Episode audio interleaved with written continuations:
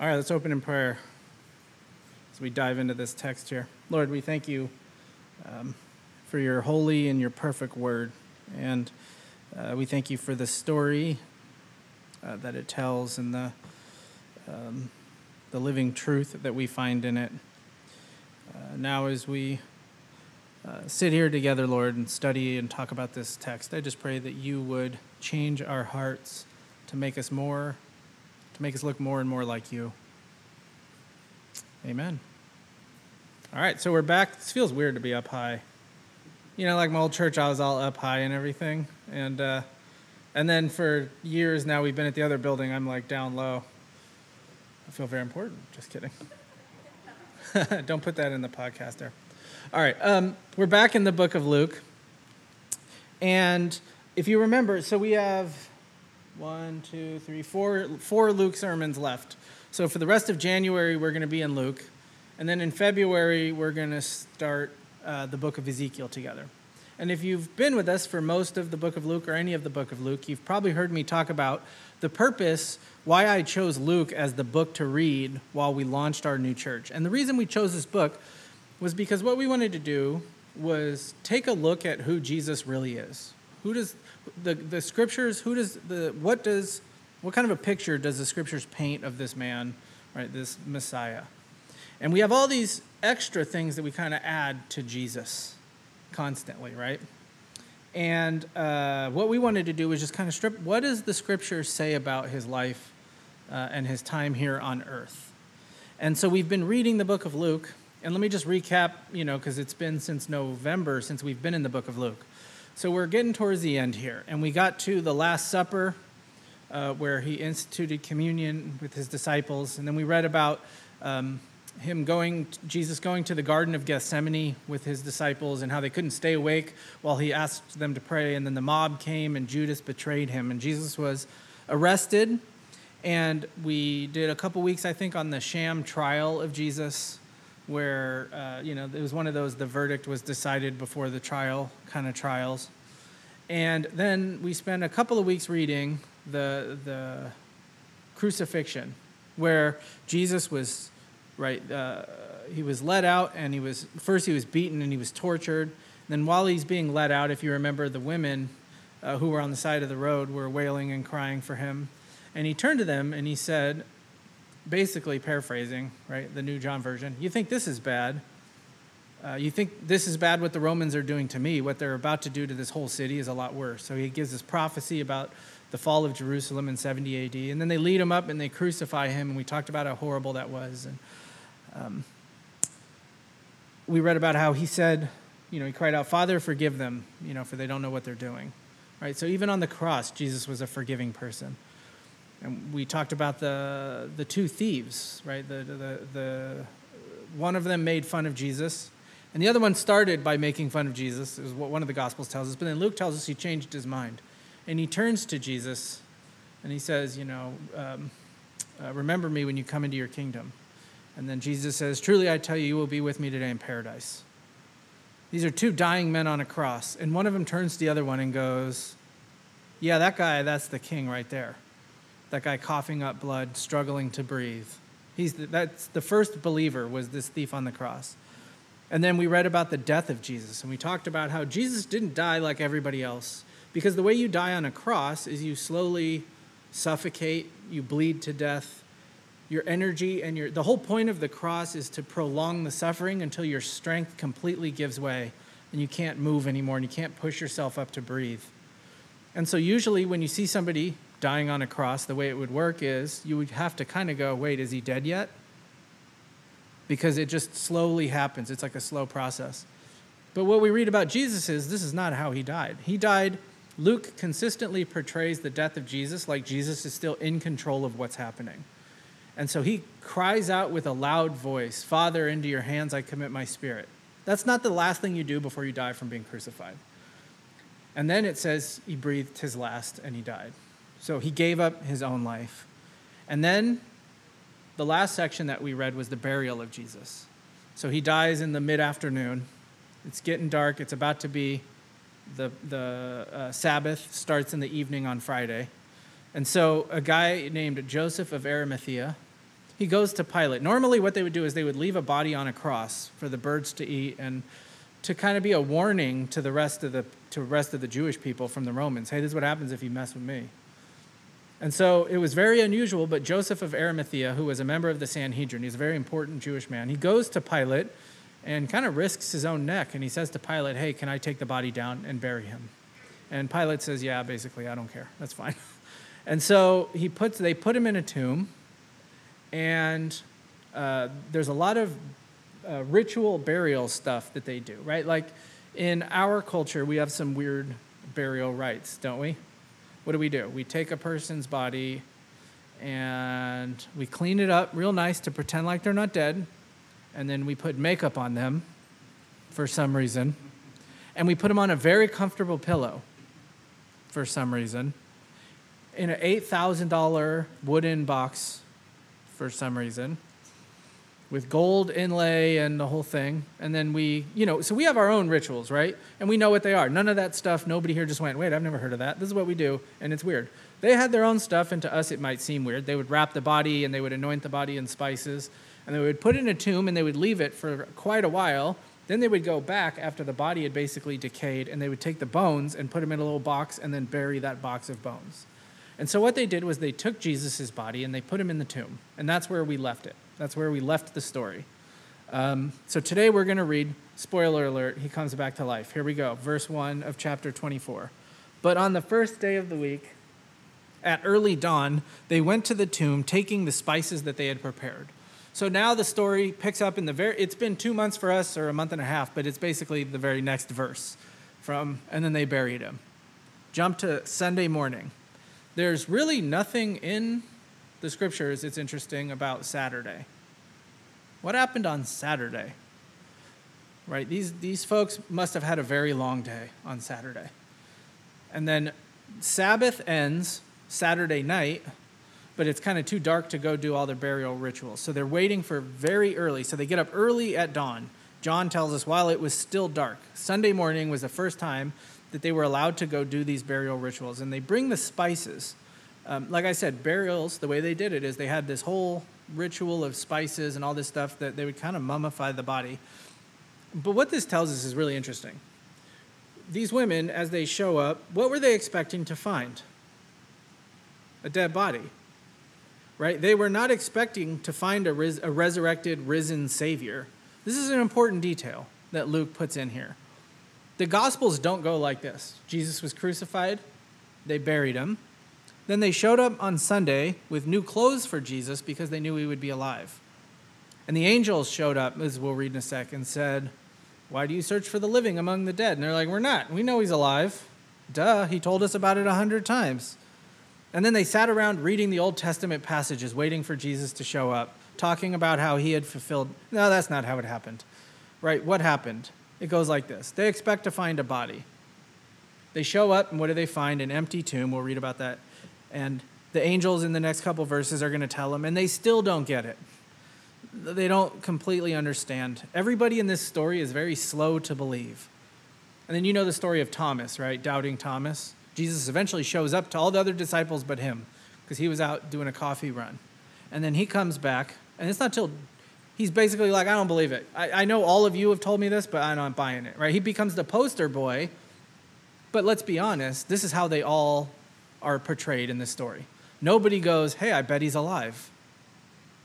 They bring the spices to the tomb.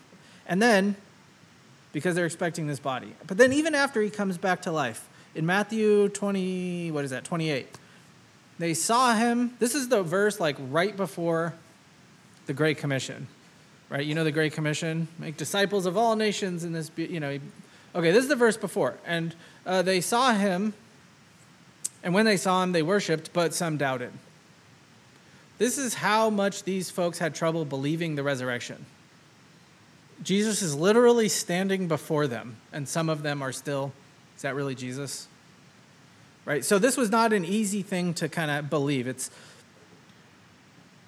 we don't the, the disciples are not portrayed in a very good light in this in these stories um, the narrative is filled with them doubting but it's also filled with these odd little details which makes us look at this and go, a lot, like there's a couple guys who have written books, like very academic books, about this is not written like a fairy tale. This is written like a bunch of people who got together and wrote down something that really happened. So let's see what really happened.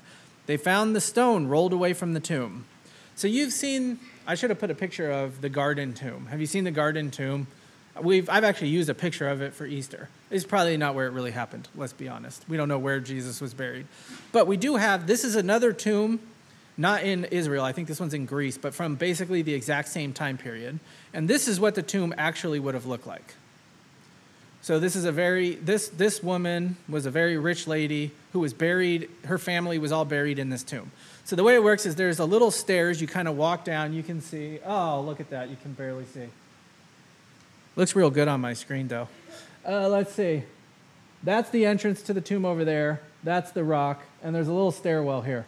And you roll the rock is in a little the stone the the circle door rock kind of thing is in a little groove that's like like this and it rolls in and out so it's not impossible to roll it but it is very heavy and it's the kind of thing that if i showed up i would be like hey dennis could you pick this up for me you guys know the drill right? I don't pick things up or push things or right because of my back. So this is i mean it's a it's a pretty big rock you know? Um, in the other gospels we're told the women on their way were like we don't know how we're going to get into this tomb which tells us that they don't know about the guards. So the other gospels tell us that the Jewish leaders go to the go to Pilate and they say, "Hey, these disciples have been bragging about how Jesus is going to come back from the dead," which is really funny because none of the disciples actually believed he was going to come back from the dead at this point. But the Jewish guys were worried about it. So they said, "Can we put some Roman soldiers to guard the tomb?" Pilate goes, "Yeah, you can put some Roman soldiers." So they do. They put uh, a couple of guards. Now, the thing about Roman soldiers and guards is if you were if you fell asleep on the job as a roman soldier it wasn't like well you really shouldn't have done that you know they would take you out back and they would chop your head off these guys did not fall asleep on the job these were some serious this is the secret service you know there's like police we have and, we, and when you see a police officer you're like oh they're trained whatever if you ever bumped into a secret service guy you'd go oh that guy's the real deal this is he's the top tier these are the guys guarding the tomb so the women they show up there's no guards, but they probably didn't even know about the guards. And the tomb, the stone is already rolled away. And so, uh, when they went in, they did not find the body of the Lord Jesus. They went in. Okay, so this is actually seriously brave of these women because um, later on, uh, we'll read Peter and John, they run to the tomb. And in the book of the John, it, John tells us, my favorite verse in the whole Bible, that John is faster than Peter, and he beats him to the tomb. And I can see no reason for that except for that these two had a rivalry going, and he was like, I'm going to put this in the Bible, that I'm faster than you. So he, he beats him to the tomb. But then John is also very honest, and he says, But I didn't go in. He was afraid. He was afraid to go in. Why? A lot of reasons. They're spooked by the dead stuff. But also, this is a time of grave robbers. They don't know who's if you it's like when you come home and your front door is open and you're like most of us live in apartments or something, you know, mm, uh, Melissa would say, John, go see who's in there, right? and then I would do it, but I would be terrified. It's kind of like that, but way worse. So these women, they go in, they don't find the body. Again, they're not looking for a living Jesus, they're looking for Jesus' body. It says it right there. They didn't find the body of the Lord Jesus. Verse 4. While they were, per- while they were perplexed about this, behold, two men stood by them in dazzling apparel. So they're perplexed. One translation puts, while they were utterly at a loss, that's a really good translation, totally confused. Like when I have to do long division. That's the level of confusion here. And again, do you see how Luke portrays the disciples and these women? They don't know what is going on, right? This is not a heroic story. The disciples are not the hero, heroes in this story. Nobody looks in, sees the empty tomb, and goes, I bet Jesus is alive. All right, so what does it take? Two men in dazzling apparel. Men, well, okay, they're angels. Luke tells us that later in verse uh, 23, but we have no time to get into angels and stuff today. It's just, I want to point out how was Jesus born? Angels show up to the shepherds and say, hey, here's this guy's born. How is he resurrected? Angels show up and tell these women. Same kind of thing. Um, announcing the resurrection, just like the birth. And the Bible, a lot of times, says the angels show up looking like dudes. And so that's what happens here. And uh, as they were frightened and bowed their faces to the ground, the men said to them, Why do you seek the living among the dead? He's not here, but he's risen. So, what happens every time somebody in Scripture bumps into an angel? The angel says, Be not afraid. And we just think, Oh, that's an interesting. No, it's because everybody is terrified when the angels show up. And that's what the women do. The angels show up, they're, they're glowing and they're bright, and they hit the ground. And they're, they're in this, this posture of humility. And the angels say to them, it's almost this sort of soft rebuke, is how all the commentaries put it. It's a soft rebuke, right? It's not a, what are you doing? But it's like a, hmm, what are you doing? kind of a thing. And they say, why do you seek the living among the dead? This is the first announcement right here of the resurrection. This is how it's put. Why do you seek the living among the dead? Why are you looking for a guy who's alive in a cemetery? That's a weird question. They're probably like, oh, but he was dead. I remember. I seen the whole thing. Right? These women were there. The disciples, they all took off, but the women, they stayed with Jesus. Some have said, this is interesting. Okay, so some, a lot of people in the last hundred years have tried to take a lot of the supernatural stuff out of our faith and pretend like they're still part of our faith. And they, what they'll say is, well, Jesus didn't literally rise from the dead bodily. It was a spiritual kind of a thing, right? And it's talking about spiritual life and all this stuff. The problem with that is the whole Bible, right? Um, this is from Romans 6 9. We know that Christ, being raised from the dead, will never die again. Death no longer has dominion over him. Right? So he was raised from the dead. He won't die again. That's something that talks about actual life and death. Uh, he says in this one, I died, and behold, this is from Revelation, behold, I am alive forevermore. Does that sound like a spiritual idea? No, we're talking about a guy whose body literally stopped breathing and then was resurrected and came back to life. And the angels say, guys, okay, wait, no, they say uh, ladies, because this is the women. Dude, don't you remember? I could just see the angel's face shaking his head. Remember how he told you while he was still in Galilee, which is like, that's a way to say he's been saying this the whole time. Galilee was the beginning of his ministry. So it's like from the beginning. Don't you remember from Galilee that the Son of Man must be delivered into the hands of sinful men to be crucified and on the third day rise? Right? We don't really have time to get into all the different times Jesus said this. It could be a sermon. We could go back and reread the handful of times in Luke where Jesus was like, hey, guys, they're going to kill me. And Peter goes, no, I would never let them. And then Jesus goes, get behind me, Satan. And, you know, this, this kind of pattern happens a handful of times in the Gospels. Jesus didn't spring this on the disciples. He told them a bunch of times. And what the angel says is, don't you remember he told you this? How this must happen. Right? To fulfill, we're going to talk all about this next week, but to fulfill the stuff in the Old Testament. This was the plan all along. Jesus didn't trip and fall and land on the cross. He came to earth for the cross. And when, they, when the angel said that, then, oh, they remembered his words. I do this a lot. Melissa says to me, Hey, something, something about Thursday. And I go, What about Thursday? Because I have no idea what she's talking about. And then she starts to tell me. And as soon as she starts to tell me, I go, Oh, yeah, yeah, yeah, yeah, yeah, yeah. I remember now that you began to tell me. Right? That's how our minds work because we're all dumb. We, we push things into the back of our brains. They're still kind of there, but not really. And the angels kind of reach in and grab it. And the women go, Oh, yeah, yeah, yeah. Now, there's another little side note here that's really interesting. I don't have a lot of time to harp on this, but okay, there were 12 disciples, right? Out of those 12, that's the inner circle. So the inner circle is Peter, James, and John. That's three. Then there's the group of disciples. That's 12. Then there's a group of 70 or 72, depending on your textual criticism, right? But there, I think it's 70 is the bigger group that gets sent out and does stuff. And it might be easy to think, well, that's everybody. We know those folks were all guys, right? But here's the thing you know the story of Mary and Martha? Remember this from Luke 10? So Martha and Mary have Jesus over for dinner, and Martha is all bent out of shape. I'm washing the dishes, I'm baking the bread, and Mary is just sitting in there listening to Jesus talk. Now, we don't have time to get into that whole story again, but here's the interesting thing about that. What was Mary doing? She was sitting at the feet of a rabbi like a normal disciple, listening and learning. In this passage, what the angels say, they don't say, Don't you women remember how Jesus told the disciples that he was going to die and come back to life?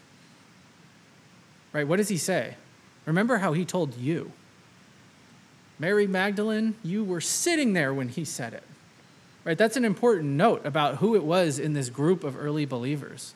Right? This was very countercultural to have women included in this. I think it's a small detail, but it's very cool. But it gets even more amazing. We'll talk about the women in a minute. Anyway, and returning from the tomb. So the, this is what the angels say. And then the women, returning from the tomb, they told all these things to the 11 and the rest. So Judas is already gone at this point.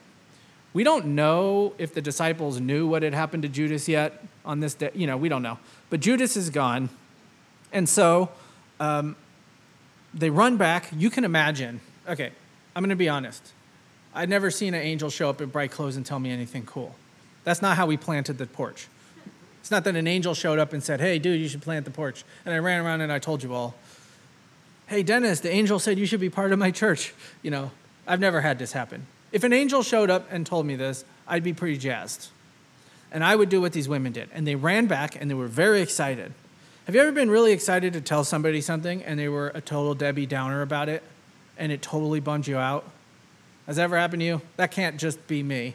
It usually happens when the Giants get a big free agent signing. And I go and tell Melissa, and she goes, Who cares? And I, yeah, you're right. It's not that big of a deal. But imagine if it was a big deal. Look at what the disciples do.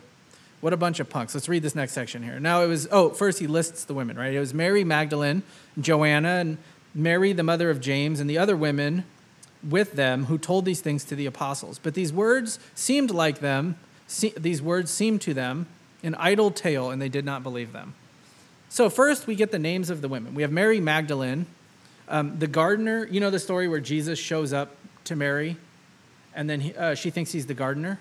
That happens after this. So, she goes back to the tomb right after Peter and uh, John run there. So, she still has not seen the Lord face to face.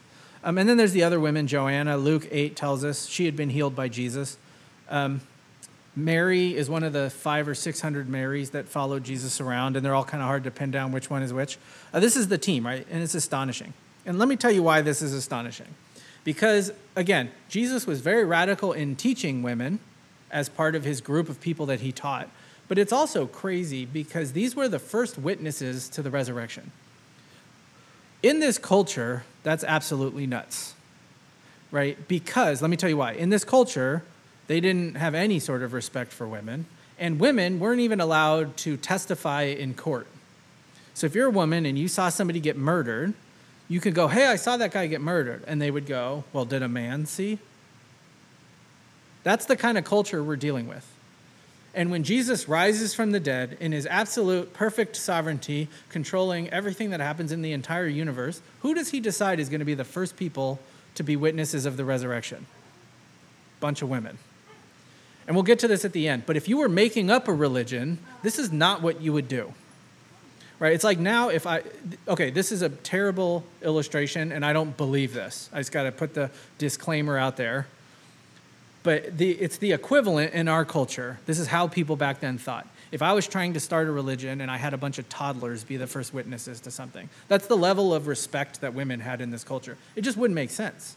And that's not what happens, which is kind of how we know they didn't make this up. It's such a weird thing to do. It's, it's backwards. And even the way the disciples are portrayed here is exactly in line with their culture. The women come back and they say, These angels showed up and told us that Jesus is alive. And the guys go, Nah. What? this is nuts, right? Keep going. But Peter, so Peter rose and ran to the tomb. Stooping and looking in, he saw the linen clothes by themselves, and he went home marveling at what had happened. Okay, so Peter runs. We're told Peter's the only one.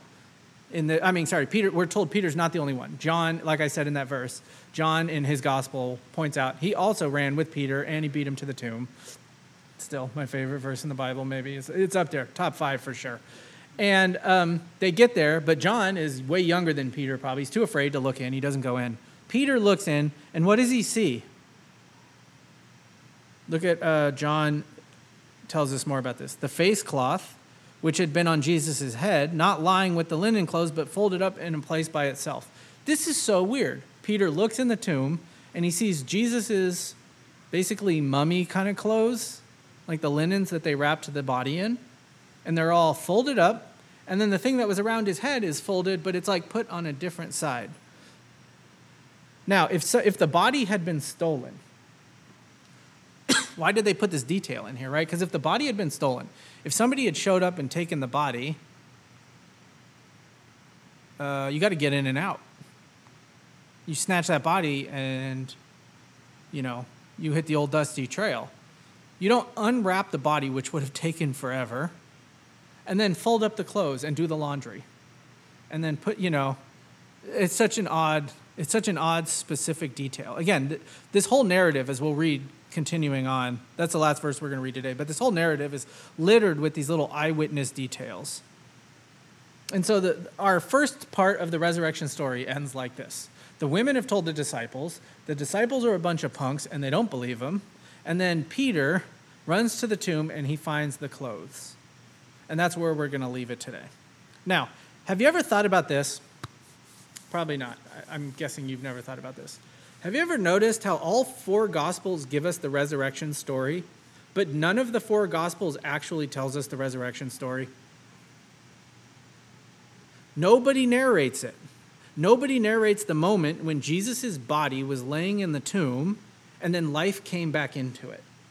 There's no part of the Gospels that say, and Jesus was laying on that slab, wrapped up like a mummy, and then the tomb was filled with light, and the angels were singing, and some of the angels were outside trying to fight the demons who were trying to make it stop happening, and then, you know, there was a sound of harps, and we have no idea how it actually happened. Isn't that weird? We have a lot of stuff like that in Scripture that only God could have revealed. I have so many questions. Did Jesus sit up and unwrap himself? How did that work? Did a bunch of angels do it for him? Was there a light show with theatrics and a fog machine? Or was it more plain? He was just in there by himself and he started. You know, you've seen that in every movie where you think the guy's dead and then he coughs and water comes up and he didn't really drown. You know, did it kind of work like that? Uh, yeah, what happened? How did this happen? We have no idea. Why do we have no idea? Because nobody saw it happen. Nobody saw the actual moment. And so, what do we have? Right? We have testimony written down like in a court case. And what's interesting is all of the testimony fits together. How do I put this without being blasphemous? It fits together, but it's not perfectly consistent. And what I mean by that is like one gospel mentions two angels, another gospel mentions one angel because only one of them talked. Right? And so whenever you get a whole bunch of people telling the same story,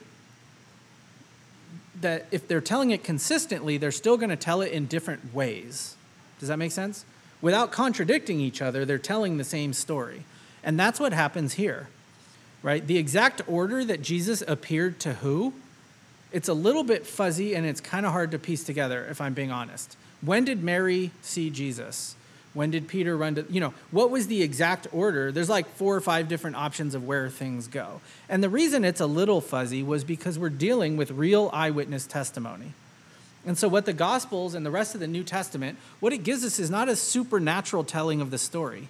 It's the, the disciples, it's these women telling us this is what we saw. We're actual, real flesh and blood people, and we're writing down what we saw. And the idea is I need you, reader, to look at this and then make a decision for yourself. Do you believe the case that we're laying down? And so today, in the last like 15 minutes here, what we're going to do, I'm going to give you the outline for all of chapter 24. You ready for this? Today, we're going to talk about did this really happen? Next week, we're going to talk about how this was Jesus' plan Right? This is God, Yahweh God. This is the plan from the very beginning. And then in two weeks, uh, we're going to talk about why the resurrection happened. We're going to do an Easter sermon. Today's an Easter sermon, too. We're doing three weeks of Easter sermons. I don't know what I'm going to do in April. Yeah, today in April, we're in Hosea. I don't know. I'll find something, right? Because we're going to wear out Easter here in January.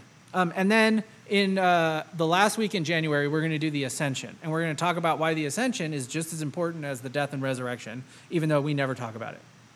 So today, what we're going to talk about is this in the end here, as I wrap this up. Did this really happen?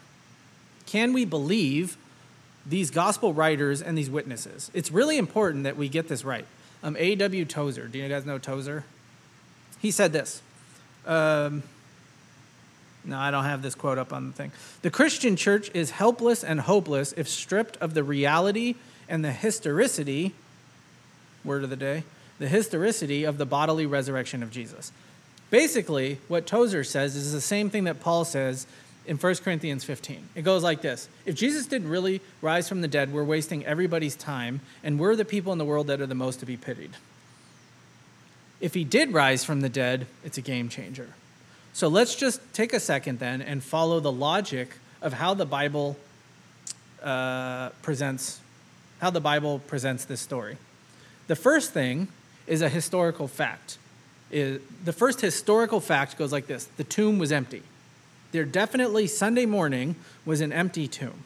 Now there's a guy. His name is N.T. Wright. Do you guys know N.T. Wright? N.T. Wright is an author. Uh, he's an Anglican guy. Uh, he wrote a bunch of other stuff that I don't like so much about justification and whatnot. But he also wrote something I do like very much. He wrote probably the most important book that's ever been written about the resurrection.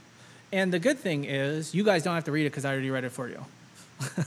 it's one of those books. It's like, you know, uh, back in the day, I had a cyst in my hand, you know, right here, and I had to have surgery. I have this big giant scar. And what they told me was back in the day, they used to take a they put your hand on the table and they would smack it with the biggest book that they could find and try to get the cyst to pop just, you know, to kind of like that, right?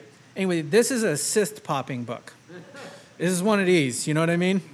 Okay, so you, so you guys don't have to read it. So I'm not putting this on the thing so you'll go buy and read this book. But N.T. Wright, what he says is this. i I'm going to talk about him a little bit here. But he says, look, the two things which must be regarded as historically secure when we talk about the first Easter are the emptiness of the tomb and the meetings with the risen Jesus. What he said, basically, he goes into in depth kind of historical analysis to say uh, the tomb was empty. There definitely was in Jerusalem on this uh, Sunday morning, there was a guy who was supposed to be in a tomb and nobody could find the body.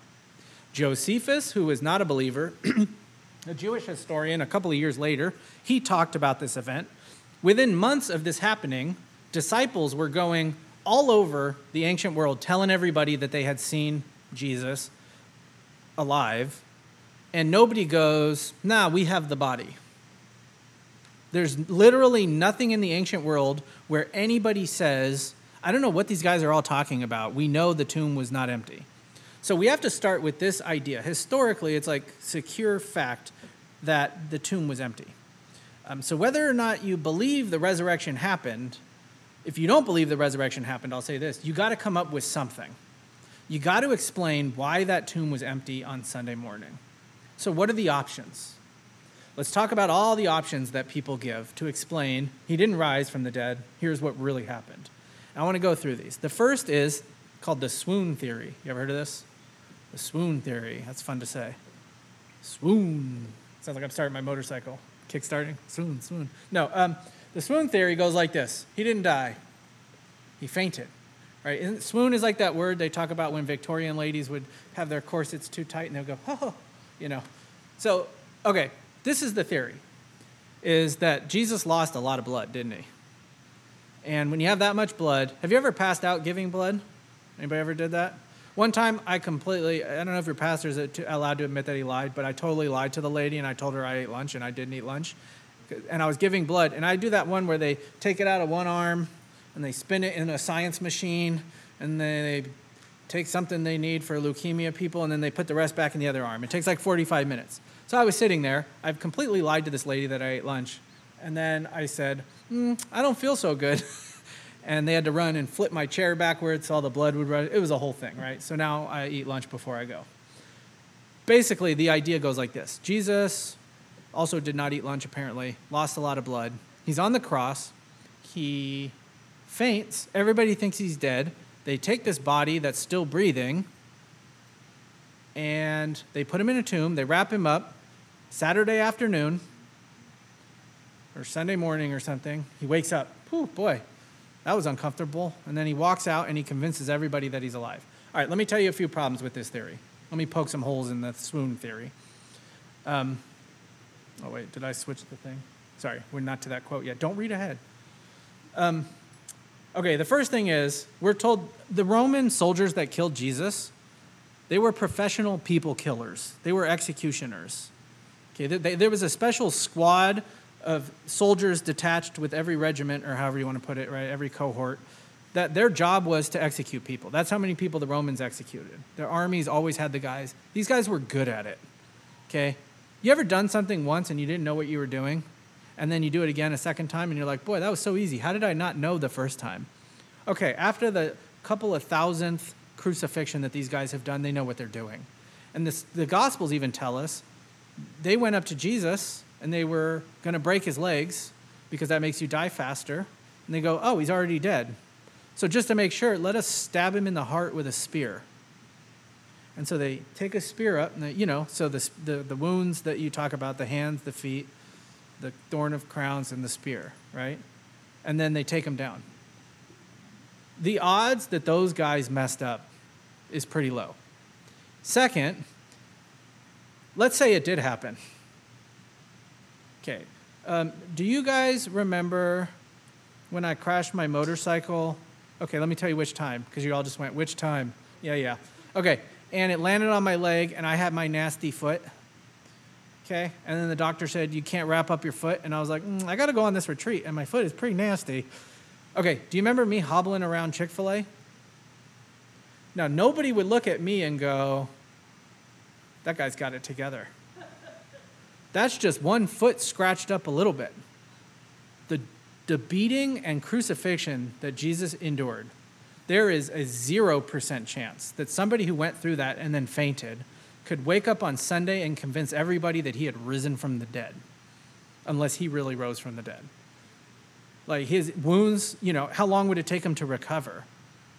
Nobody would look at that guy and go, that's my king and my savior. So swoon theory doesn't make a lot of sense. The next one also doesn't make a lot of sense. It's that Jesus stole, I'm sorry, the Jewish leaders stole the body. This was popular for a little while, but everybody realized it doesn't make sense, so nobody really says it anymore. But the theory is the way I heard it was like this the leaders stole the body so that the disciples could claim he rose from the dead, and then they could bring out the body and be like, haha, gotcha, and then they lost the body or something. Okay. That's like 14 turns, you know, like, come on, really? I, I don't even know how to refute that except for that. Okay, okay, maybe, but no. right? That, that doesn't make any sense. Because none of the leaders in the early church, I'm sorry, in the early Jewish world went, we had the body, we just lost it. Nobody said that, so it doesn't make sense. The next is that the disciples stole the body. All right, let's talk about the disciples for a second. How are they portrayed in the Gospels? They're a bunch of chickens. They take off. Peter's crying, everybody's running away. These are not fighting men who are going to walk up to a bunch of armed Roman soldiers, beat them in a battle, steal the body, you know. It doesn't it just it doesn't make sense. The second reason we know this probably wouldn't have happened goes like this. Uh, 11 guys. Okay, this is a conspiracy. And the conspiracy is they did this to become rich and famous and powerful or whatever. The problem is, every one of those 11 didn't become rich, famous, or powerful. They spent most of their lives in misery on the road, going around telling everybody that Jesus had risen from the dead. Out of those 11, 10 of them were killed for their faith. If you take 10 people and you tell them a lie, and then you start torturing them, one of them is going to crack. Probably more than half every time I watch a movie where somebody gets tortured, I go, I would give all of you up so fast. I would be, I am not that they would get those pliers out to take my fingernails off. I'll be like, I tell you anything you want to know, right? I'm a, this would not go well. I assume a lot of the disciples are probably chickens like me. And then John was tortured, but he didn't die. So we can really say all 11 were tortured for their faith, and not one of them gave up the fact that they had hid the body. Just, it doesn't add up. The next theory, the wrong tomb. Everybody? Right? The guards, the soldiers, the women, the disciples, the Jewish leaders, and then everybody for years afterwards while they were looking for the body? Nah, that doesn't make sense. The next one is that the whole thing is just a myth. Right? Myths develop, it happens. But the problem with it is, this isn't a myth that developed. This was, by the end of the weekend, everybody believed this. And we know that they were writing it down within 20 years. About 20 years was the book of Mark after this happened. 20 years is not long ago to make up that somebody rose from the dead. Even 50 years. If I tried to start a thing that was like JFK rose from the dead, almost everybody would be like, you're nuts. Almost everybody, apparently. Right? but I mean, it, you know, serious people, that, that's not enough time to make up a myth that develops. The way a myth develops is somebody tells a story, and then that story passes for hundreds of years until everybody doesn't remember if it's real or not. You know, that's how myths develop. 20 years is not nearly enough time. And the other thing with the myth theory is all of these books that we have that are very early. So, like First Corinthians, the book we just read, Luke. Did you notice Luke wrote down all the women's names? There was Joanna and Mary and Mary Magdalene and Peter. Why did they? And then Paul does the same thing. And at one point, Paul even says there were 500 of them, and if you don't believe me, go find them. Why would you do that if people, if you didn't think that those people really had seen Jesus alive. Right? So the myth theory just, these people were still alive when this stuff was written down. Here's my favorite one Jesus had a twin. It's called the substitution hypothesis. You ever see that movie, The Prestige? Well, I just spoiled it for you. Uh, you know, but have you seen that? It's been 20 years, so I can spoil that movie. But the magic trick is the guy goes in one box and he comes out the other one, and turns out the two guys were living a life they were twins, but they had a dis- well, they would take turns wearing a disguise. And it was their whole life. Nobody knew that they were even twins. So Jesus, you're telling me he had a twin all those years. His mom didn't know about the twin, by the way, because she was a serious believer. I don't know. At this point, we're just pulling stuff out of a hat. Um, the next one is the hallucination theory. The problem with that is I can hallucinate and I take some shrooms or some LSD or whatever, and I think I saw something that I didn't see. Okay, can 500 people have the same hallucination? No. Paul says, dude, there were like 500 people that saw him. And if you don't believe me, go ask him. Hallucination theory doesn't make a lot of sense. The mistaken identity theory. They crucified the wrong guy. Nobody noticed, and then Jesus showed up and was like, see, remember they crucified me? I mean, again, at this point, we're scraping the bottom of the barrel. Uh, because Jesus mom and friends and all those women and John, they were all hanging out at the cross, and nobody goes, Weren't Jesus' eyes brown? You know, like it, I don't know. I don't buy it. It's just, it's a stretch.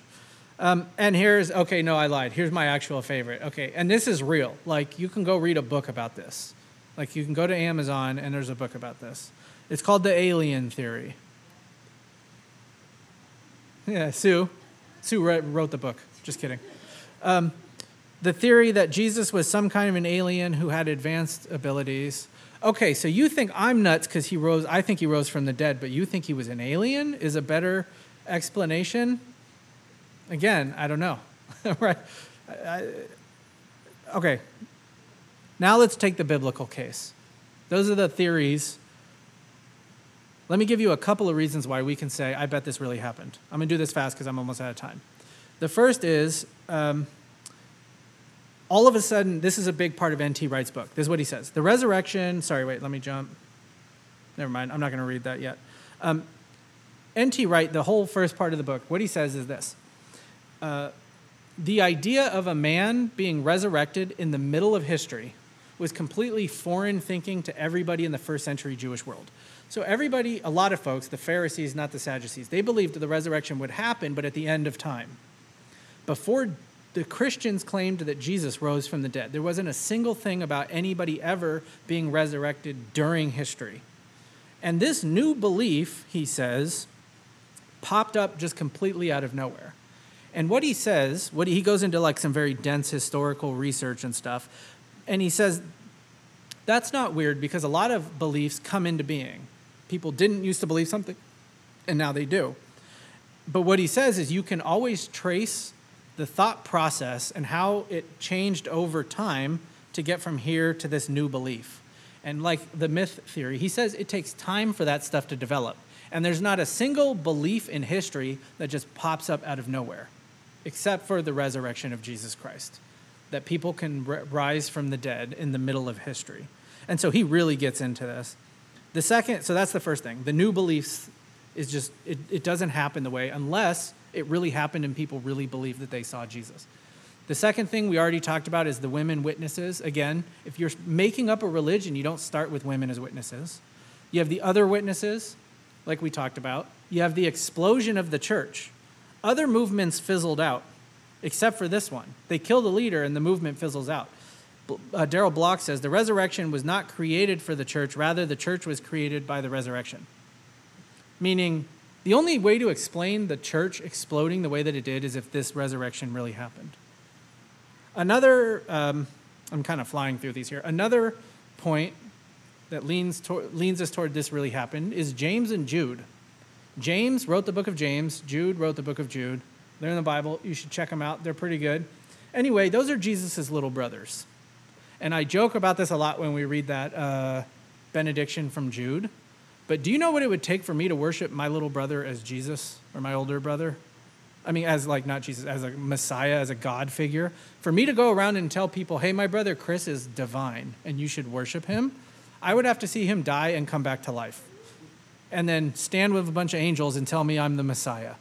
During the ministry, these two guys didn't like Jesus and they thought he was nuts. And we're told that a few times. His family thought he was crazy. And then all of a sudden, now they're worshiping him. And James is leading the early church in Jerusalem. That's a pretty big deal. Um, I, I talked about no time for a myth to develop. The disciples were martyred. Okay, here's the last one. We're very stuck up in the West in the 21st century. We think we're better than everybody, and we think we're smarter than everybody that's ever lived. And C.S. Lewis, he calls this chronological snobbery. I love that. Chronological snobbery. And what this is, is we look back at other cultures and even across the water at other cultures, and we say we know better than them, and we're the smartest people that ever lived. And we do that here, and we think these are all a bunch of dumb country bumpkins who didn't have science, they didn't know anything, they could all barely read. Of course, they believed Jesus came back from the dead. They were all a bunch of gullible idiots. Tim Keller talks about this. He says, Look, I sympathize with the person who says, So what if I can't think of an alternate explanation? The resurrection just couldn't happen. Let's not forget, however, that the first century people, they felt the same way. They found the resurrection just as inconceivable as you do. The only, the only way anyone embraced the resurrection back then was by letting the evidence challenge and change their worldview, uh, their view of what was possible. They had just as much trouble with the claims of the resurrection as you, yet the evidence, both the eyewitnesses' account and the changed lives of Christ's followers, were overwhelming. So these people, a lot of people around this time, they looked at the evidence, they looked at the lives of the disciples, the Spirit worked in their lives, and they came to believe it. All of a sudden, within a couple of weeks, 40 days, there were hundreds of people traveling around telling people that they had seen Jesus risen from the dead. That's kind of a big deal. Now, um, again, today's sermon is not why. We're not getting into the theological stuff with the resurrection. That's two weeks. All I want to do today is to just make the case that it really happened. Um, I'll kind of end with this, I guess. Um,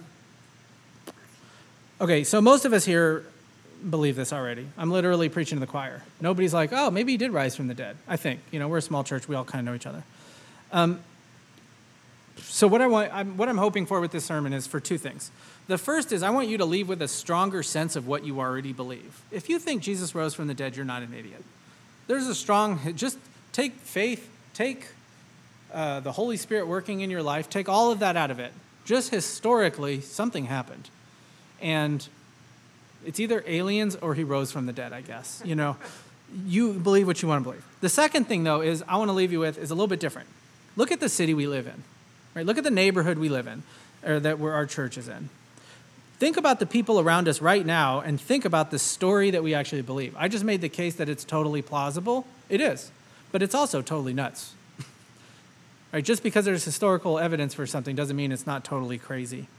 And we really do believe that there was a first century Jewish man who claimed to be God. He was crucified by the Romans, and then God brought him back to life as a down payment on our resurrection and that he walked out of a moldy, disgusting tomb in the ground as the risen king. That's what we believe. I actually believe that. If you put a gun to my head, I think I would go, yeah, that's what I believe. That's nuts, right? that's a little bit crazy. Well, kind of. So, one of the books that I want to do on our Wednesday nights, we have a couple of things. We want to do a How to Study the Bible series, but one of them I want to get to maybe later this year is this book. It's called How to Talk About Jesus Without Being That Guy. It's a great, this book is fantastic. It's by an Australian pastor named Sam Chan. And uh, what, in that book, he talks about something called plausibility structures. And in that, he talks about um, why do we believe stuff? Why is it you believe what you believe? And he gives a few reasons. And he gives this illustration. He says, Imagine if you met, I'm kind of paraphrasing this whole thing, but imagine if you met a guy that you don't know at all, homeless guy or something on the street, and you're talking, and he says, Yeah, man, I was abducted by aliens. What would you say? Nah, man, I don't think so. Right? You don't believe him. But now imagine that you showed up on Wednesday to group to missional family dinner, and every single person there said to you, We were abducted by aliens. You know us. You know me. I'm not a liar, right? I'm not dishonest. We all trust each other. We live life together. You would have to at least go, maybe? See, the community gives you. So, what he does, he says there's three things that change our minds, three, three things that give us plausibility structures. He says the first is community, the second is your own experience or the experiences around you, and the third is facts, evidence, and data. We can't convince people that Christianity is true without all three of those things, really, is, is Chan's kind of contention in this book. Today we talked about that third one, the evidence. We have to have the evidence, but that's also not enough. We can't just go out there with facts and tell people, let me tell you about the swoon theory. That's not really going to make converts. And this is where our missional living, our Pabst Blue Ribbon, investing in your neighbors, and that sort of thing comes in. People have to, A, they have to see our community and they get to know us, and then they go, these people aren't crazy. And what that does is uh, it, move, it makes the idea of the resurrection a little more plausible. And then they have to see the power of the resurrection in our lives. They have to see us living out this, this idea that Jesus really has raised from the dead. And then we have to give them the evidence. And I think what a lot of churches do is one or the other. Some churches are really good at the evidence. We do Josh McDowell classes, and we have, you know, we know all the answers. We do our Why There Is No God study. We learn it all. And we don't know any of our neighbors, and we don't care. Right? And then other churches, on kind of the other side of a theological spectrum, are all about, oh, let's just love people and, you know, let's, let, let's just, uh, you know, serve our neighbors, which is great. But if you're doing that without at the same time the power of the resurrection and the truth of the resurrection, you're not going to do much at all. And so, what I want you to leave with is just the, the idea, the conviction that we're called to be witnesses to the resurrection, but not just know all the facts. We believe this really happened. I just gave you a bunch of reasons. Guys, this really happened. But at the same time, we want our neighbors to believe it really happened. Um, Clement of Alexandria is like his old dead guy. He said, Christ, talking about the resurrection, has turned all of our sunsets into dawns. Meaning, at one point we were in darkness and now we're in light because of the resurrection. This is what we want for our neighbors to move from the darkness to the light. And the way we do that is we love them, we serve them, and we live out the truth of the resurrection. Amen?